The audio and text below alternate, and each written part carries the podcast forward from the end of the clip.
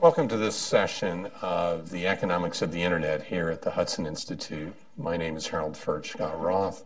Our guest is Commissioner Joshua Wright, who is now professor at George Mason University. Uh, before we get to our speaker, uh, just a couple of housekeeping things. Our next session will be on July 6th back here at the Hudson Institute, wherein we will have uh, Professor, uh, actually President Harris, now the president and CEO of the Newseum, will be speaking about uh, online communications and the First Amendment. And uh, then on July 28th, we have uh, Randy Barnett, uh, professor at Georgetown Law School, who will be speaking about his most recent book on constitutional law. But today, we're very pleased to have with us uh, Commissioner Joshua Wright. Commissioner Wright received his undergraduate degree from UC San Diego with honors, and five years later, he received not just his PhD in economics, but also a law degree from UCLA, which I think is uh, uh, shows uh, his efficiency at getting through things, and his career has been on a meteoric rise ever since then. Uh, he recently uh, completed uh, his um, position on Federal Trade Commission, where he was a commissioner. Uh, and if you wanted to know what was going on at the FTC, all you had to do was was read his comments about and his uh, statements about uh, what was going on at the FTC. He recently rejoined the faculty at George Mason University. He is a, uh, prolific writer, but also uh, a very provocative writer who's, who writes and speaks about uh, very interesting topics. And today he's going to speak to us uh, about uh, the independence of agencies and uh, the, the, role or lack thereof of economists in them. Professor Wright. Thank you, and, and thanks for having me. Um, it's a pleasure to be here, and this is, is absolutely one of my my, my favorite topics, uh, the role of economics within independent agencies. I um, so I've mentioned I, I, stepped down from the commission, goodness, uh, almost a year ago now, uh, but started my, my career in antitrust as a 19 year old intern in the Bureau of Economics there. Um, and so sort of got my, my feet wet, so to speak, in the field by uh, doing economics work with, within an agency. Um, and so over time have given uh, a lot of thought to what I think is sort of the primary challenge. Um, I'm going to say independent agencies, but my expertise really comes from the Federal Trade Commission. I follow what other agencies do. I, I sometimes opine on what other, agencies do. Uh, but in terms of the, the inner workings and institutional structure, uh, most of my expertise comes from uh, the FTC, but I think there are sort of lessons that can be um, drawn from that that apply sort of more broadly to other independent agencies doing economic regulation uh, in, in particular. Uh, I thought maybe what I would start with is a little bit of, uh, I don't know, maybe state of play is what we could call it on uh, the role of economics and independent agencies, sort of as I see it now. And, and uh, uh, I think you know, I, as I was sort of drafting up notes for, for, for doing this talk over the last couple of days, um, the I could not uh, escape sort of categorizing my thoughts into the good, the bad, and the ugly. Um, useful organizational principle for almost anything. Uh, and so uh, I thought I'd sort of use that to separate out what I think are a couple of distinct problems facing independent agencies when it comes to integrating economics um, into their mission. Uh, but I, I, think from a 30,000 foot level, it's also important to sort of to take a step back on the importance of these questions and how they differ for independent agencies versus executive agencies. So executive agencies, you've got the OIRA function requiring cost benefit analysis, some sort of external review. Um, and the position of independent agencies has always been uh, we're independent leave us alone. We don't want a OIRA review. We don't need it. We do this on our own. Uh, when I had my confirmation hearing in 2012, occasionally there are bills that uh, every two years it's mandatory that somebody puts up a bill that says, hey, let's do OIRA style review for independent agencies. And at the time, I think the conventional wisdom answer for every commissioner who had ever had a nomination, who had ever had a hearing, was uh, no, thank you. Uh, on behalf of the FTC, uh, we would like to reject your invitation to be subject to OIRA review. And by the way, we've got 50 PhD economists. We've got a great staff. We think very hard about cost benefit analysis. We don't need it. We don't want it. Thank you. And that was my answer in, the confirmation hearing. I think if I were asked that question now, I may, may have a different answer for some uh, reasons we can talk about. But I, I think that sort of distinction is important early on. Is for the independent agencies, you don't have that external check. So institutionally, what sort of mechanisms do you have to make sure that economic analysis is that the economic analysis, if it's being done, is uh, channeling policy and enforcement decisions in the right direction? So sort of quality control. Um, and I view quality control sort of as a separate issue than uh, influence. Right? You can have very high level economic analysis being done in an agency, uh, you know, and if a tree falls in the woods and no one's there, nobody hears it, nobody reads it, nobody cares, and the economics isn't having influence with the agency. And I sort of view those as different problems with different remedies, and sort of try to uh, use this sort of good, bad, and ugly sort of um, meme to kind of walk through that. So, so on the on the good side, I think uh, the agency that I, I came up in, uh, the Federal Trade Commission, on the competition side of the house. So the FTC and the Bureau of Economics has something like 50 some odd PhDs, or maybe it's 60 now, um, and a staff of research uh, economists sort of below them, uh, and is structured in a particular way. One is that the bureau director reports directly and only to the chairman of the agency. Um, that sounds like a reasonable thing to do if you care about the independence of the economic analysis being done by the agency. It turns out it's a pretty unique structure. Nobody else does it. Um, that seems like an awful mistake. Um, and a lot of agencies, and even in the FTC and the DOJ, uh, economists were sort of buried in some subdivision of the Lawyers Enforcement Bureau in a closet somewhere. Um, and maybe if someone knocked on the door, they got to come out and talk. Uh, I, I, exaggerate somewhat, but in the FTC, this was the sort of the state of play until the director, the bureau director position was created in the 80s when an economist was named chair uh, of the agency. And at the same time, uh, Judge Ginsburg, uh, later of the DC Circuit Court of Appeals, and my colleague at George Mason, uh, was named AG at the Department of Justice Antitrust Division, so this did the same thing. Named a chief economist, had them report directly to that agency head, um, and give independent recommendations on essentially everything the agency did.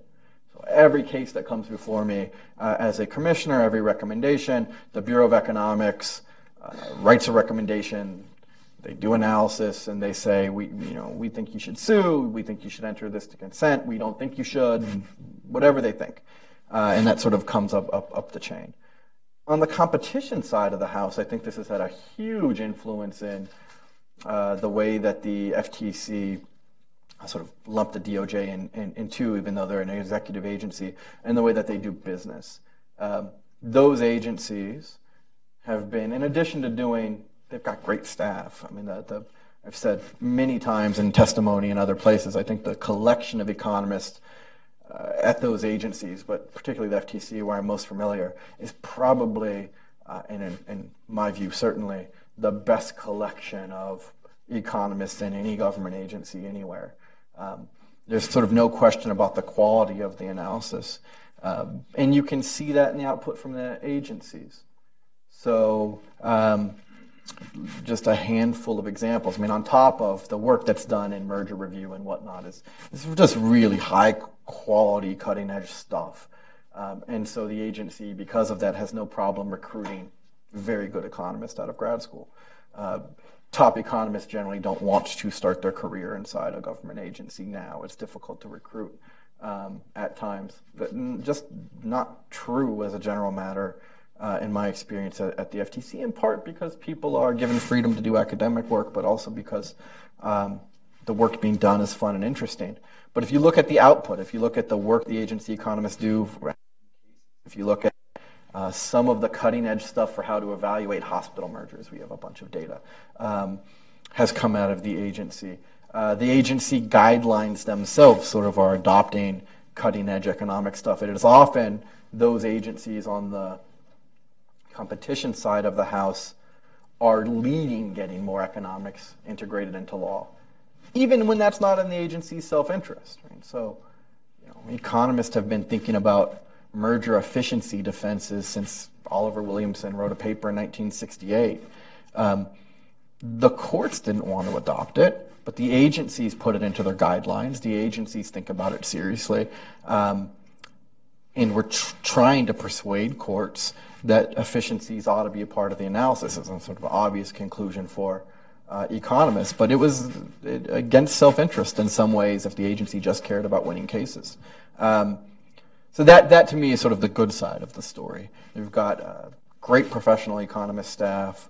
They've got um, enough influence that it's sort of, uh, you can see it, you can detect it in the output of, of the agency. That's not to say that uh, there are no sort of imperfections on the competition side of the house. Um, uh, you know, there are lots of individual cases where I disagreed with the way that the commission came out, and sometimes with the way the economists came out. You know, economists, you know, like to disagree with one another on occasion on the magnitude of effects or the way this case or that case comes out, but systematically, I think the overall story on the competition side of the FTC is a really good one. I think it is essentially a model for how economics can and should be integrated um, into a law enforcement and policy mission at an independent agency. To the extent that there are problems there, they are not quality control problems, they're influence problems. They are um, influencing a staff of regulators and law enforcers that may be reluctant to adopt some economic insight that makes it more difficult uh, to prosecute cases is a natural instinct and a natural tension that happens between lawyers and economists and agencies, and one that sometimes takes a long time to, to, to resolve. Um, in some cases, too slow for my tastes. But I think that there are institutional mechanisms within the agency to sort of try to address that. That's enough good. I should do some bad and ugly. Um, Bad, I'll, I'll stick with the same agency, and I promised I'd at least say a couple of provocative things. So, um, bad, I think, on the consumer protection side of the House at the Federal Trade Commission, um, and other agencies, frankly, that are doing consumer protection work, um, you can lump the CFPB in there if, if, if you'd like. Um, and again, there, it's at both agencies. I think you know, if you're an agency with an unlimited budget, you CFPB, you can you can hire good people, and they did. I mean, they've got they've got good economists, uh, and FTC is very good economists doing consumer protection work. Um, again, I think the issue is less quality control there and more institutionally, how do you generate influence and um, I'll talk about the FTC where I'm most familiar, but there's a real challenge in getting economic insight integrated into the work of the agency. And I trust this was solved somewhat by the Supreme Court. The Supreme Court stood up in the late 70s and said, thou shalt do economics, or you're committing antitrust malpractice. So, you know, a violation requires a showing that economic welfare went down well, everybody starts to. You can't say as a professional antitrust lawyer, I don't care about the economics and get taken seriously. You can say it in wink, um, but you, you, can't say I don't care. Uh, not true on the consumer protection side of the house, and that really didn't matter in when most of what independent agencies did in the consumer protection space was fraud. So the FTC did mostly fraud cases in the 70s and 80s um, where you didn't have to worry a lot about trade offs. You could line up 100 economists, and 100 out of 100 would say, so fraud's bad. Even, even economists sort of get that. Um, fraud's bad. I don't need to run a regression. I don't not a complicated model to worry about. Fraud, fraud's bad. Yes, we should sue them and take their money back. Um, but in the modern FTC or, or CFPB or sort of whoever on the privacy landscape, what are the interesting cases? We still do fraud. It's a really important part of the mission. But what are the interesting cases? of Privacy stuff. So privacy policies, um, uh, various uh, aspects of sort of the, the big data ecosystem, where a lot of what's going on in terms of the cutting edge economics is sophisticated stuff about understanding consumer preferences for, for, privacy and different trade offs. Um, most of these practice to understand the welfare effects, right? To understand whether consumers are ultimately better off or worse off require a little bit more nuance. They're not fraud cases. The demand for economic in those cases uh, to get them right is, should be higher. Um, and I think you've got a consumer protection culture that's come up around fraud. And so there's a natural, a little bit of a, a natural tension. I don't think I'm sort of telling a story about bad motives on either side. It's sort of a natural institutional tension that's arisen that rejects, in some cases, the integration of economic tools to think about consumer protection issues. That just doesn't happen on the competition side of the house.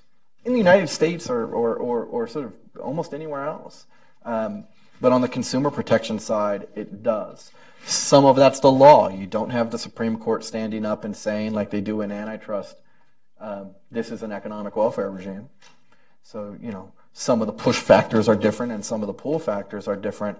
Um, but I think of cases, uh, to give an example, I have a, a, a dissent in a case uh, involving Apple um, in app purchases. So, if anybody's got an iPhone or an iPad or what have you, um, there are apps. Apps have the ability occasionally to do in-app purchases, right? You open the app, and you know you're playing your skateboard game and skateboarding down the street, and you can play that game for free, um, all you want. You can also, within the game structure, buy a better skateboard for your little video game guy. And it will cost you real money. You'll hit a button and it will say, you know, buck 99 for your better skateboard. I've never skateboarded in my life. I don't know why I picked that example.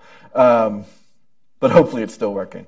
Right? But you can spend money in some games. You are, you are familiar. I have, I have a nine year old. I'm very familiar. It was, you know, Daddy, can I buy a skateboard?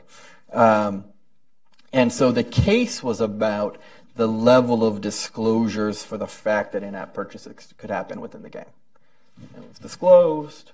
It wasn't about whether they disclosed, it's about whether the disclosures were adequate. Um, and so the FTC's theory in the case was that the, it was an unfair business practice, not deceptive, but unfair. Fun fact about the FTC unfairness statute it has in it a violation requires costs that exceed benefits. It's a cost benefit test is written into the statute. So can't escape the economics to save your life if you're doing unfairness law enforcement um, sort of cooked right into the statute. And the theory was by not um, by disclosing once, so uh, the, the, the sort of flow of use in the case would be um, my nine-year-old boy brings me the iPad, says, "Dad, I want to bring the, buy this app." He presses buy. It needs my password. I, I put my password in. I hand the app to him, and then I haven't had my morning coffee, and I go away for 15 minutes, if you have iTunes or something like that, have ever downloaded a song, it's the same thing. For 15 minutes, you don't have to put your password in again. Most of you probably enjoy the fact that you don't always have to put your password in again, right? And that's, that's why they do it. Right? So, but the fact pattern and the theory is when I hand it to my kid and I walk away, well, for 15 minutes, he owns the world. He can buy whatever he wants. He's downloading albums, he's buying all the skateboards he wants, I guess. Um, and so the fact that there was not a, a, a second password required for the first in-app purchase was illegal.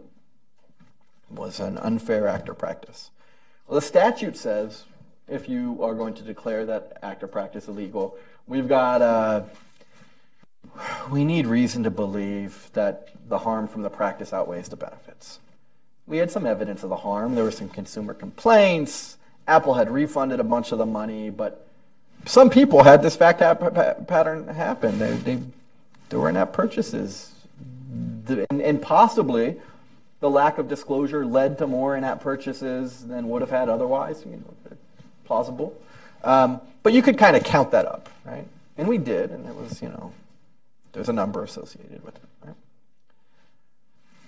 Now, the benefit of not having to add in the password the second time, right? So the benefit of the way that Apple had designed its product, something also, right? And ideally, you would you would weigh the two against each other. In fact, the statute says you better. Um, and the FTC's position was that the benefits of the product design were zero. Not a small positive number. It was that they were zero. Um, virtually no analysis to suggest why. Um, and totally implausible to anyone who has ever in their life held a smartphone and had to put in their password more than once. Just totally implausible. But we've got a, you know, I said it was a dissent. It was, you know, my, my colleague, uh, uh, Judge Ginsburg, I was, I, I, wrote a couple of dissents when I was the FTC, and he would always remind me, a, a dissent's a confession. You can't uh, convince any of your colleagues you're right. Um, so it was my confession. Uh, I was by myself in that case. I think I was on the right side. Um, now, I can't sit here and tell you that I know that the benefits exceeded the cost because we didn't do the work. Uh, we didn't do the work. Um, but it's our burden to do the work. And so the dissent was essentially we didn't meet our burden, we lose. Uh, and the internal discussion at the agency was from the staff level up to each of the other three commissioners at the time was we didn't do the work, but that shouldn't stop us from saying the benefits are zero and condemning the practice as unlawful and entering into a 20 year consent decree over which we tell Apple how to do its disclosures, essentially how to design the iPad, which they seem to be pretty good at. Um, so that is an example. I, you know, I sort of pick on the one case. There were a line of cases, sort of the, with Amazon and Google. And it turns out that each of them had adopted the same sort of window for pass for for uh, 15 minute windows or 10 or 20 minute windows for passwords, um, which which may tell you it's a good idea um, or at least that consumers think it a good idea. It's a good idea, but that is not the way that the FTC came out. The more important part, I think, and we sometimes see this in privacy cases, um, in addition to the in-app purchase cases, is there's not a culture of doing economics on the consumer protection side. And I think that's true of the CFPB. I think that's true of the of, of the FTC. And so the institutional struggle, I think, is is tougher uh, and results in, in, in bad decision making uh, I'll end with a sort of a two minute spiel on I did good and bad, so I'll do ugly.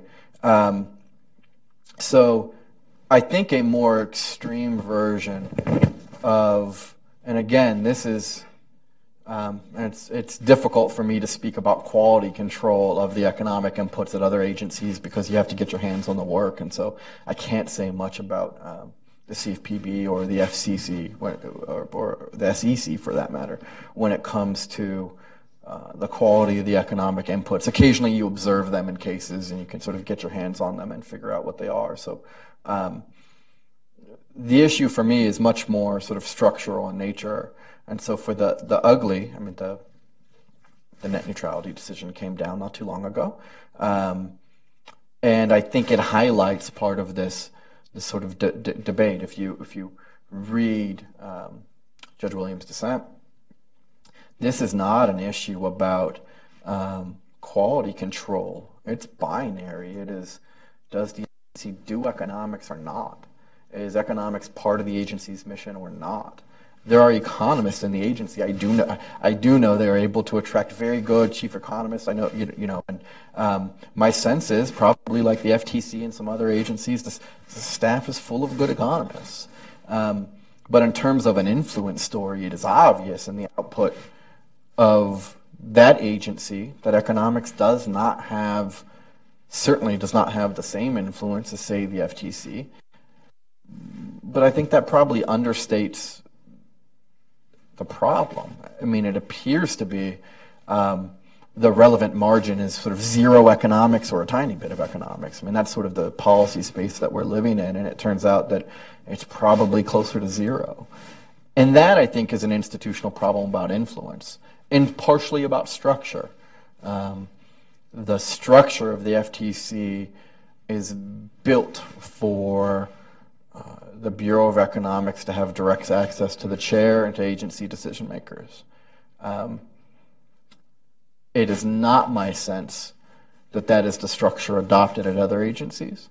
But even when you have the structure right, I think there are there are other issues. I think for for me, having been familiar with, with the influence of economics at the FTC over time, it's ebbed and flowed. When there was a PhD economist as a chair, economics had more influence. I mean, part of that ebb and flow is natural. There have been, I think now, one, two, three, five, I'm the fourth uh, economist commissioner. Um, and people tend to pay a little bit more attention when the commissioner is demanding, you know, you can demand more be done. You can write dissents that force your colleagues to engage in the economics a little bit more. There are, there are levers to sort of pull for a commissioner. But in terms of influence, you know, part of that is structural and sort of how you organize the economists within your agency. Part of it is also, um, you know, I'll sort of close on, on this note to talk about what I think some of the solutions to this are, and, and, and mostly I'll talk about the FTC and sort of a competition perspective. Um, when economics does not adequately influence, say, FTC policy, um, and you're sort of not in the world of a quality of the economic in, inputs, but how well it's sort of integrated by commissioners and enforcement staff. Uh, if that's the problem, I think in part the remedy is one is organizational, and the other I think is is leverage within the agency. It is giving the economists more tools to get um, more cards to play when they're ignored within the agency, and I think there are ways to do that structurally. One of the uh, my sort of preferred instruments for fixing this, and I, I testified not too long ago um, that I thought this was a particularly um, good idea for solving this problem is uh, requiring independent agencies. It's sort of not all, way, all the way to the OIRA review fix, but requiring independent agencies who usually already have a requirement to issue statements when they enter into consents or have votes or whatever have you, to have a separate statement from the agency economists or from the commission or whoever, but a clear statement of the economic rationale for the decision made. Um, I think that that lever, the ability for the economists to say, this consent uh, is a bad idea, if that's their view, or this consent's a good idea, and here's how we got to that result. I think gives when it comes. I mean, most of these agencies, the FTC, for example, I mean, 95% of the business we do is consents, not in court. Um, but I think this works also for agencies that are doing rulemaking and doing um, and, and sort of doing more enforcement in terms of litigation. Uh, a separate statement that makes transparent the economic rationale and forces the agency decision makers to have that information transmitted to the world. They care about that. I mean, all of these commissioners, you know, care about the reputation of the agency. Um, they care about the things that they say publicly about the rationale for these cases. And I think internally it gives the economist sort of a lever to pull about what ends up in these consents, whether consents are entered, um, are entered into. So that I think is one small institutional fix. At the FTC, it would require essentially no amendment to our rules. We could just start doing it. Um, uh, we, we don't, uh, but but we could. And if, if we're not willing to do it on our own, I think there are avenues through legislation or otherwise that can, um, I think, sort of a medium happy ground between sort of going all the way to OIRA style review, which, which does have the cost of reducing agency independence. And if people are worried about, as you know, headlines abound about whether the FCC or the FTC or whomever are truly independent. If you really care about agency independence, then you know OIRA review has costs too in terms of independence. So I sort of view uh, steps to empower the economists through giving internal leverage as sort of a happy medium that buys you a little bit of that um, without much threat to independence. The cost is you, you cause more internal tension between the economists and the lawyers. Well, I think that's good. I mean, that's how good policies happen is those fights happen and people have to engage with, the, with, with, with one another. So that's all of my good, bad, and ugly. Um, so I'll, I'll stop there. Well, thank you very much. Uh, your uh, discussion was all good, and uh, I'll have to remember Judge Ginsburg, Judge Ginsburg's comments about dissents. Um, having uh, spent much of my career dissenting, I, uh, uh, but I, wonder whether he thinks the dissents on his court or at the Supreme Court are simply a, a failure. I, I did tell him that I, I, I disagreed. I dissented from his view, and he told me well, you would. Um, so I'm not I'm not sure we made any progress on that debate. Commissioner, you you were at uh, an independent agency that had a parallel executive agency. Now, a lot of where the, the work was done that was common, if you will, were on um, uh, what I would characterize as adjudicatory proceedings. So it wasn't on rulemakings. It wasn't. I don't think it's so much on enforcement. Did you see any difference in how the FTC as a, an independent agency would approach those adjudicatory proceedings relative to, say, a um, uh, an executive agency? Largely, with the FTC and DOJ, I think the answer is no. I mean uh, with a couple of small but important exceptions. So I think uh, whether it's you know, litigating monopolization cases or through merger review, I think the way that the FTC and DOJ conduct their business is essentially the same. I think if you were to transport FTC economists or lawyers into the DOJ, uh, they'd they'd be able to do their job on the first day and not rec- uh, you know not uh, they would recognize the process as familiar, um, if not fairly close to identical. There are some some differences that derive from the FTC's ability to use administrative litigation. Um, I think those differences are shrinking. Um, there's been some pending legislation and debate about uh, the Smarter Act, which would uh, harmonize preliminary injunction standards for the DOJ FTC. There's some concern uh, that the FTC has access to a reduced burden to get a preliminary injunction in federal court uh, because of differences in the in the statutory language. Uh, which in my view would be a bad thing, right? You don't want uh, the standard, the, the law that applies to your merger to be different depending on the coin flip assignment between the FTC and DOJ. Um, that difference, I think, has shrunk over time. Sort of courts and agencies sort of fix that on their own. Um, and so there are small hiccups like that, but they have less to do with agency process for evaluating a transaction or the way the, the agency goes about its decision making than it does sort of with, uh, with, with legal structure. Um, you discussed independence, and uh, I want to ask you a couple of questions, both for the FTC. I can tell you my experience at the FCC may be substantially different. First of all, it's just really how independent are the independent agencies from from the executive, and within an agency, and this may be very different at the FTC, uh, but uh, my sense is that the FCC, if you ask the chief economist to write an opinion, um, the chairman would instruct him exactly what's going to be in that opinion, or else you're dealing with a former chief economist. Uh, the idea that you could have someone on staff uh, write a dissent, I think, is that maybe maybe you could do that at the FTC. I don't think you could at the FCC.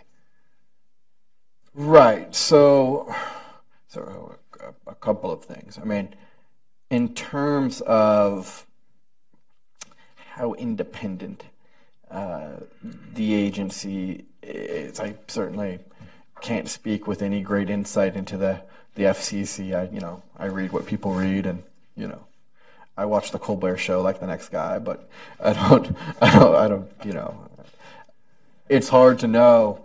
Uh, whose telephones are ringing inside the agency and who's on the other side, um, you know, sort of other than, than, than your own phone. Uh, I, I, will say my experience at the FTC um, has been, you know, I've never, not once during my term, had um, another branch of government exert influence over, even try. I mean, now that could be that could say more about me. Maybe they thought I was not reachable, um, or I couldn't be persuaded. I'm, I'm, i had the same experience. I'm, I'm, I'm open to the idea that this is more about me than them, but, um, but it never happened. I was in the chairman's office either. Right, right. I was, uh, I was a, a, a minority commissioner, um, but my view is, even if that happened at the FTC, and truthfully, I'm, I'm, I'm skeptical. I'm skeptical that it did, even in um, majority commissioners or, or, or, the chair's office. It just, um, I, I, don't doubt that calls are made or communications are, are sort of made in some way, but that they actually have influence, I'm, I'm, I'm fairly skeptical. Um, and one thing I can sort of say with, with, uh, with great confidence is even if any of that were to happen, um, the culture of the FTC is that that sort of influence doesn't touch what the staff does. The staff's going to do this sort of cultural issue on the consumer protection side I raised is precisely because they're relatively immune from outside influence. Right? It's a it's a success story from the perspective of independence. In some ways, they're too damn independent, right? Um, you know, to to outside thought, in, in, in, in my view. But the upside of that is I don't think anybody tells them what to do. Uh, I think staff does what they're going to do. They make the recommendations they're going to make, and uh, and commissioners decide. So if there is a, uh, a sensitivity to outside influence, it's going to be in the commissioner's office. Um, but that is not something I observed uh, at the FTC. I think different commissioners cared about politics more, um, some more than others. Um, but in terms of you know outside pressure coming in. And, I don't think is a big part of, probably not a zero part either, but I don't think it's a large part of, of what the agency does. But I, I can fully understand why that would be different at other agencies, and part part of it's structural, right? We have uh, the FTC does all, all, of the economy, and you know, interests all over the place that cut in different directions. Um, it's uh, it's a little bit more difficult to exert sort of uniform, you know, focused interest and, and influence. With respect to the the, the economist and and and, and dissents, um, look, I don't think a chief economist at the FTC or DOJ has ever publicly written you know, that case the FTC brought that was really stupid. I, I, none of them have done that. They, they too would probably be a former chief economist if that happened. Um, but they sure have written recommendations saying, don't bring this case. They sure have gone to commissioners and said, you want to vote to block this merger, don't. Or you don't want to block it, you should. Or the enforcement staff are wrong or commissioner, you're wrong. I got lots of that, right? Um, and there's, I don't think any fear within the Bureau of Economics, and particularly from the, the, the director. I think that sort of disagreement is part of the culture and accepted, and that that is a, a sort of perfectly uh, normal thing. I think the larger, the danger to that culture, uh, if if you will, is you know, in part, it is uh, it is tough in some ways to be a staff economist at one of these agencies. The economist and you know a couple hundred lawyers doing competition cases, and some merger comes up, and the lawyers want to block the merger, and you get a staff memo from the Bureau of Competition that has 50 names on it signing it. It's every lawyer in that division who's touched it, and it's the bureau chief and Everybody that you've ever met in the agency who's on your floor um, is recommending to block the merger. There are not enough economists. I mean, most cases have one economist assigned. If they're a big case, maybe two. So, you know, when you're in a case, you're the one economist, and, you know, you want to throw, you know, a wet towel on the event. Um, and you have your, you know, you write your memo saying this is a bad idea.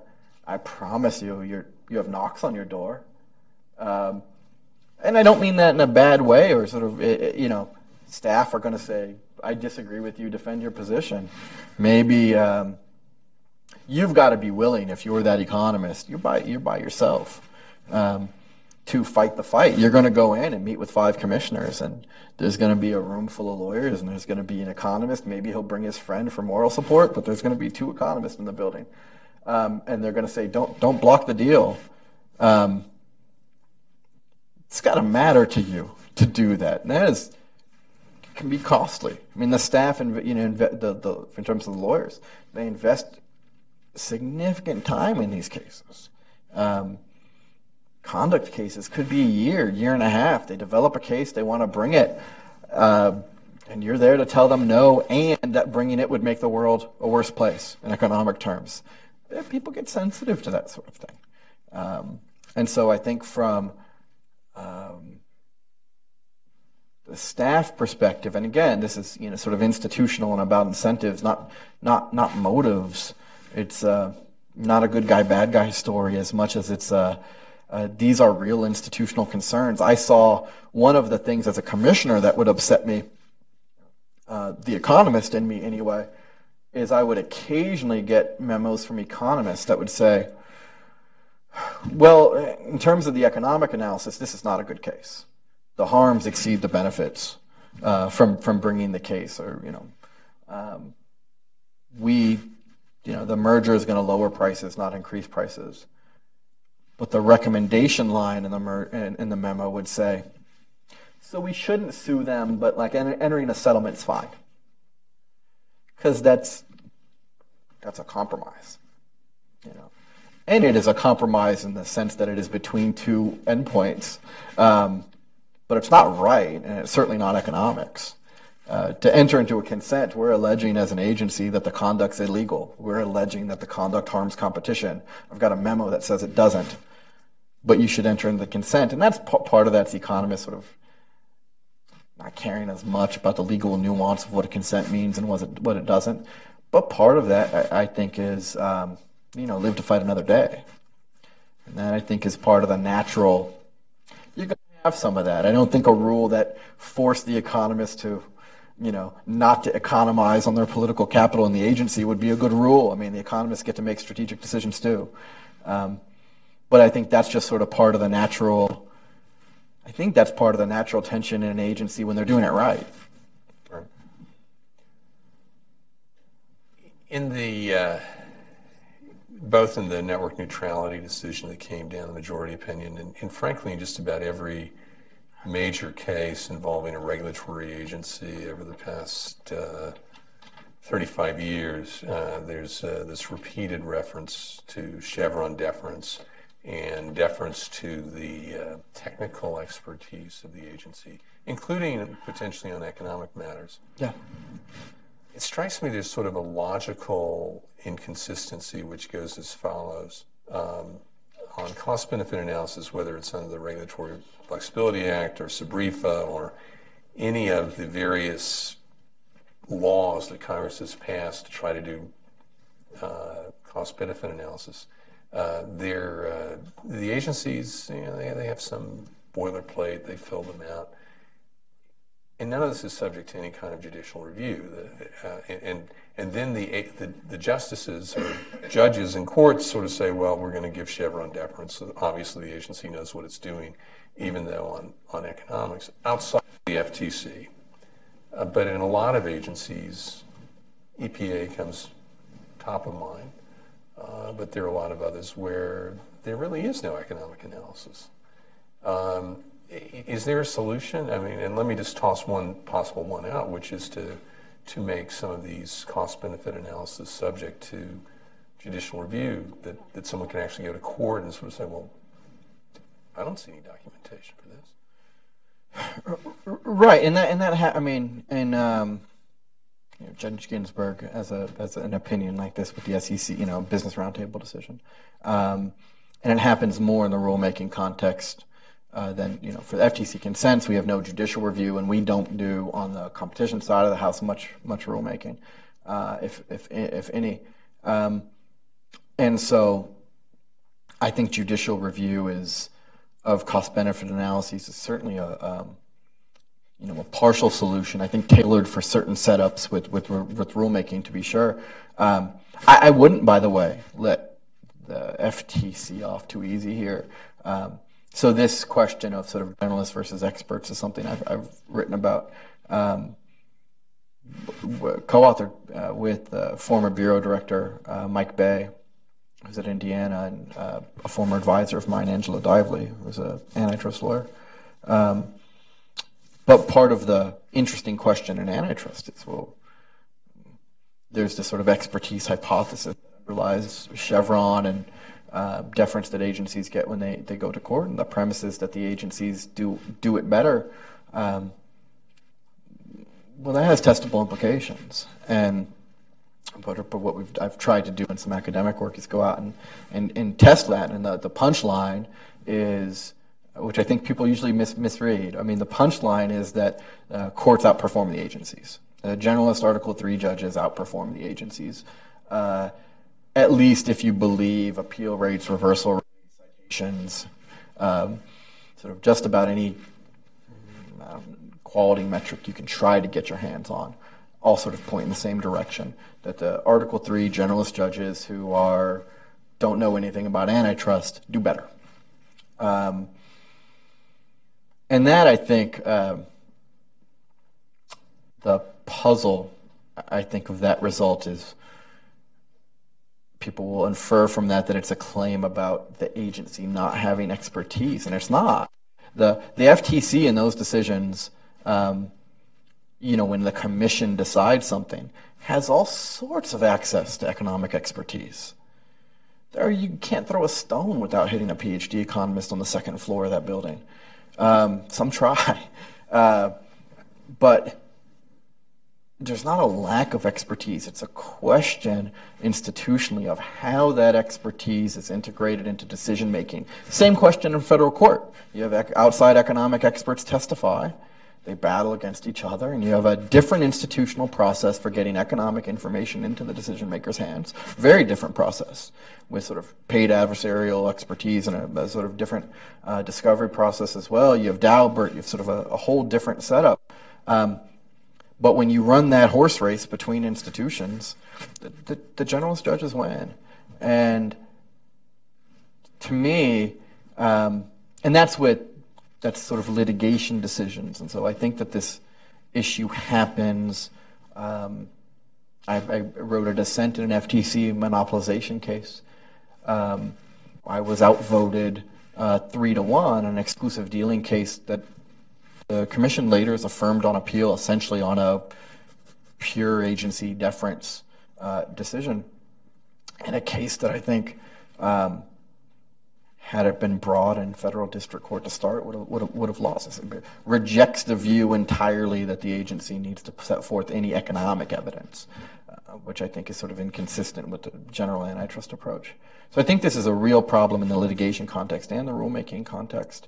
Um, what to do about Chevron in that context is, is difficult. I mean, uh, judicial review of rulemaking, I think, is, is, is useful.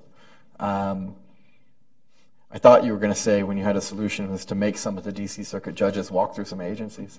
Um, but uh, that'd be cruel and inhuman. but and and, and, and some, some of them have been in, in, inside the agencies. But I, I think this um, sort of I, I, maybe it's wishful thinking that it's an ongoing battle um, for the way the DC Circuit views de- deference. Or, uh, you know, if you read between the tea leaves of Supreme Court cases and the Transcendent D.C. Circuit, um, you, you, might read them as going in opposite directions.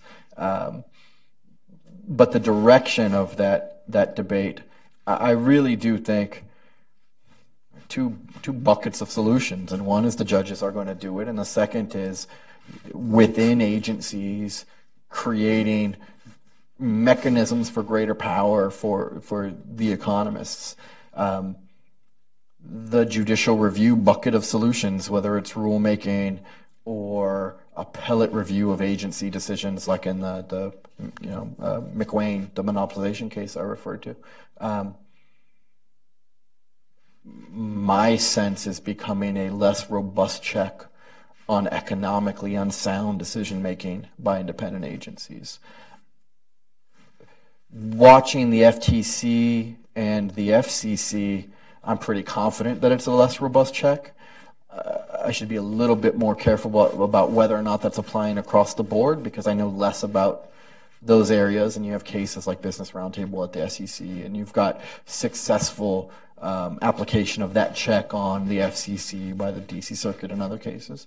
Um, but my sense is that the trend is that judicial review is less of an effective constraint on economically unsound agency decision making than it used to be, um, which has in part led me to start trying to think a little bit more rigorously about sort of within institution changes that in some ways are easier to effectuate uh, can be done by a chair uh, in many cases, can be done without legislation, um, could be done with also that change the incentive structure within the agency to give the economists more instruments to influence cases and more instruments in particular to influence cases by getting commissioners and decision makers to care about uh, economic input.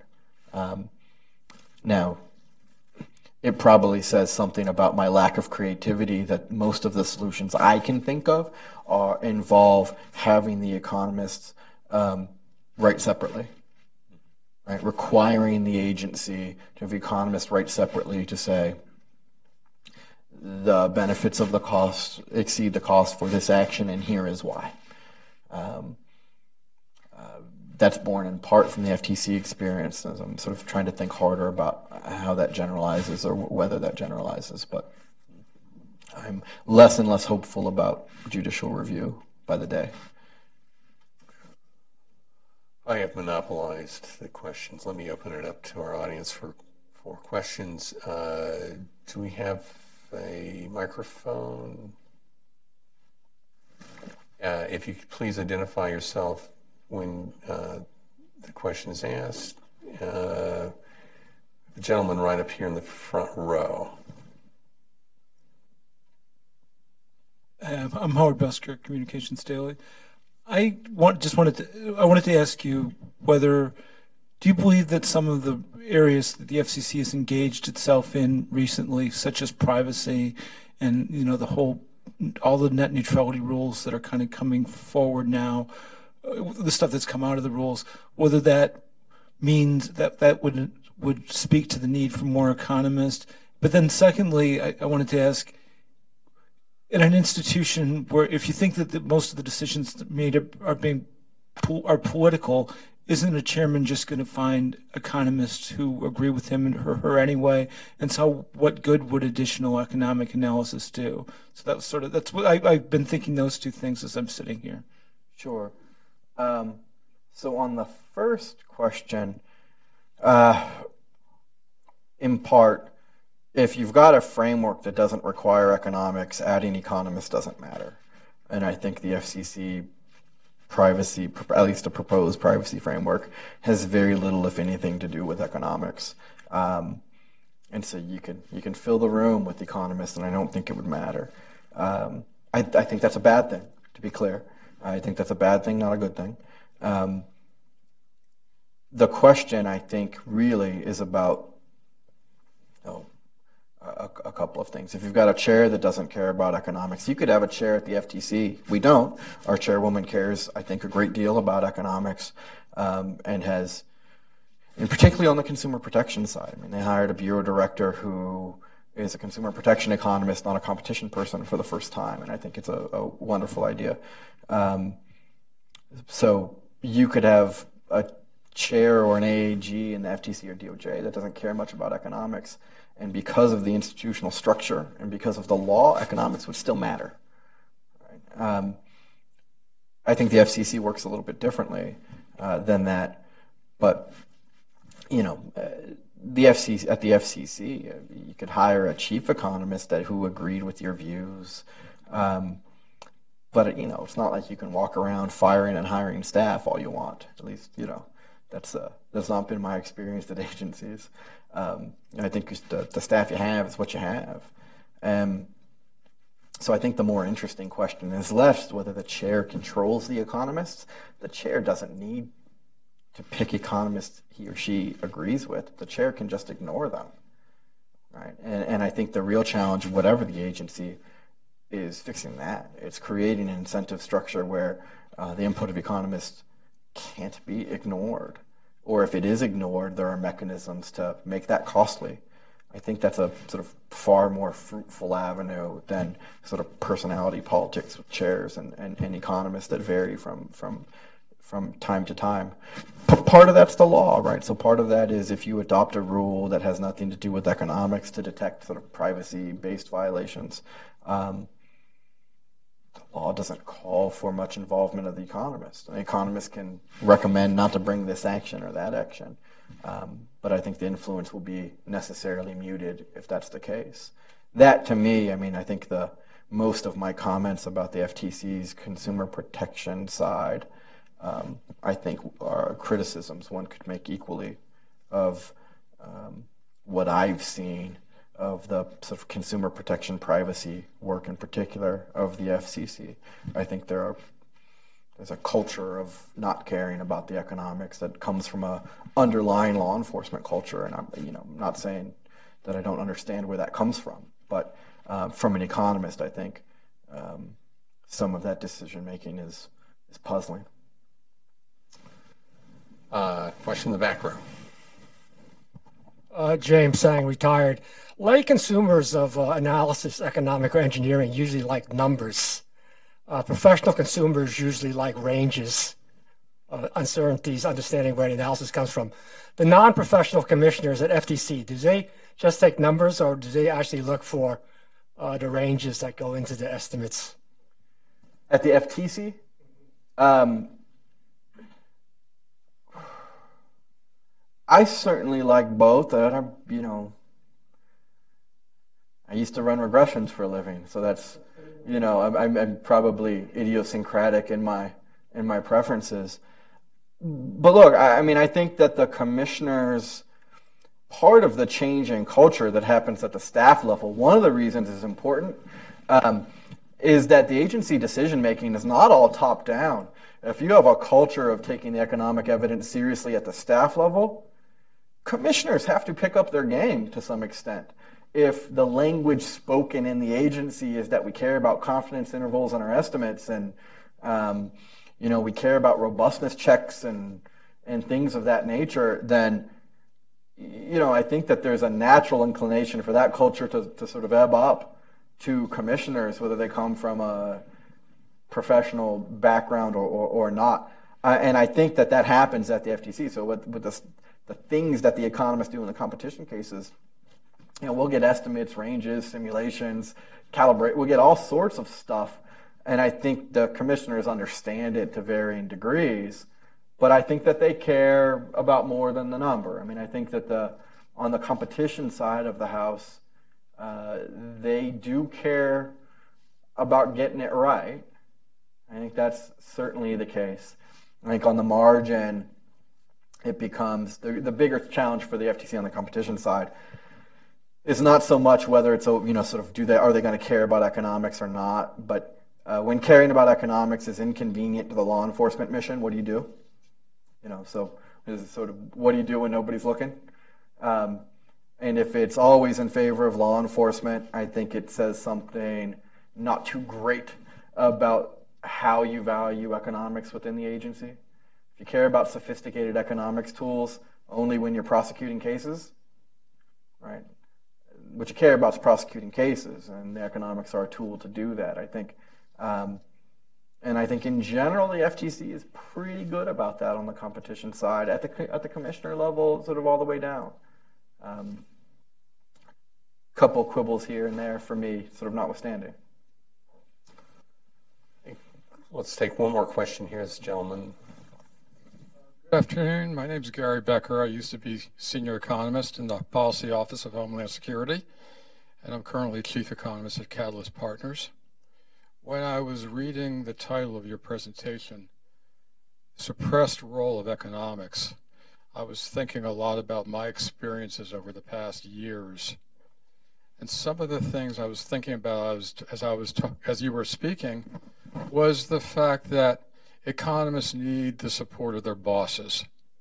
And economists can talk about the great regression analyses that they've done and what the numbers show, but if their econ- if their bosses don't understand economics, or I'm glad to hear you're both an economist and a lawyer, but if you were just maybe a lawyer, you may not care a whole lot as compared to your being an economist and a lawyer. So what I'm arguing is that the bosses need to support the the people below them, or else no economist that I know of is going to get up in front of you know peers and state his viewpoint if he doesn't have anyone backing him. And that's the thing that I've found over the years that I, when I go, when I work with my fellow economists, I better be up there supporting them and making the case with them if economics is going to play any kind of role. Otherwise, as you say, the suppressed role is we're never going to get a a um, a a seat at the front of the table where where we really can uh, talk about the, the kind of work that we're doing. And actually, when I was listening to this fellow here uh, earlier, and he was talking about economists going the way of one way versus the other, you know, we have to be objective. In other words, whatever the numbers say, they say. And if we can't be objective, we shouldn't be doing the work that we're doing. So we have to have a boss that supports us. We have to be objective in our work. And honestly, a third thing that I was thinking about as, as I was hearing you talk is that I worked in a lot of agencies like OSHA, MSHA, USDA, and whatever. And a lot of the people in those agencies, I'm sorry I'm talking too much maybe, you know, they are proponents of like worker health and safety. They're proponents of food safety. They're proponents of the environment.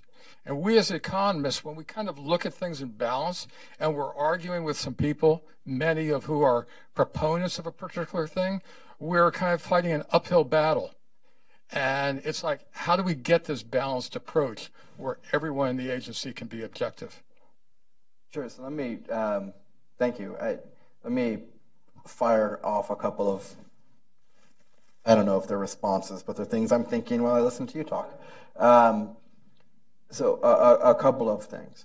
One is absolutely right. It takes, um, it has to be a priority of the agency to care about the economics and the economic effects for it to matter. Or it's not worth, worth the economist's uh, time or capital, reputation, whatever it is, to sort of stand up and, and sort of put, their neck out there, or even invest in doing the work, right? If, if nobody's going to care about uh, the outcome. I think the question that I'm interested in is in part how to, same question, which is uh, how to create an environment where we satisfy those conditions. And there are a lot of ways, I think, to get there.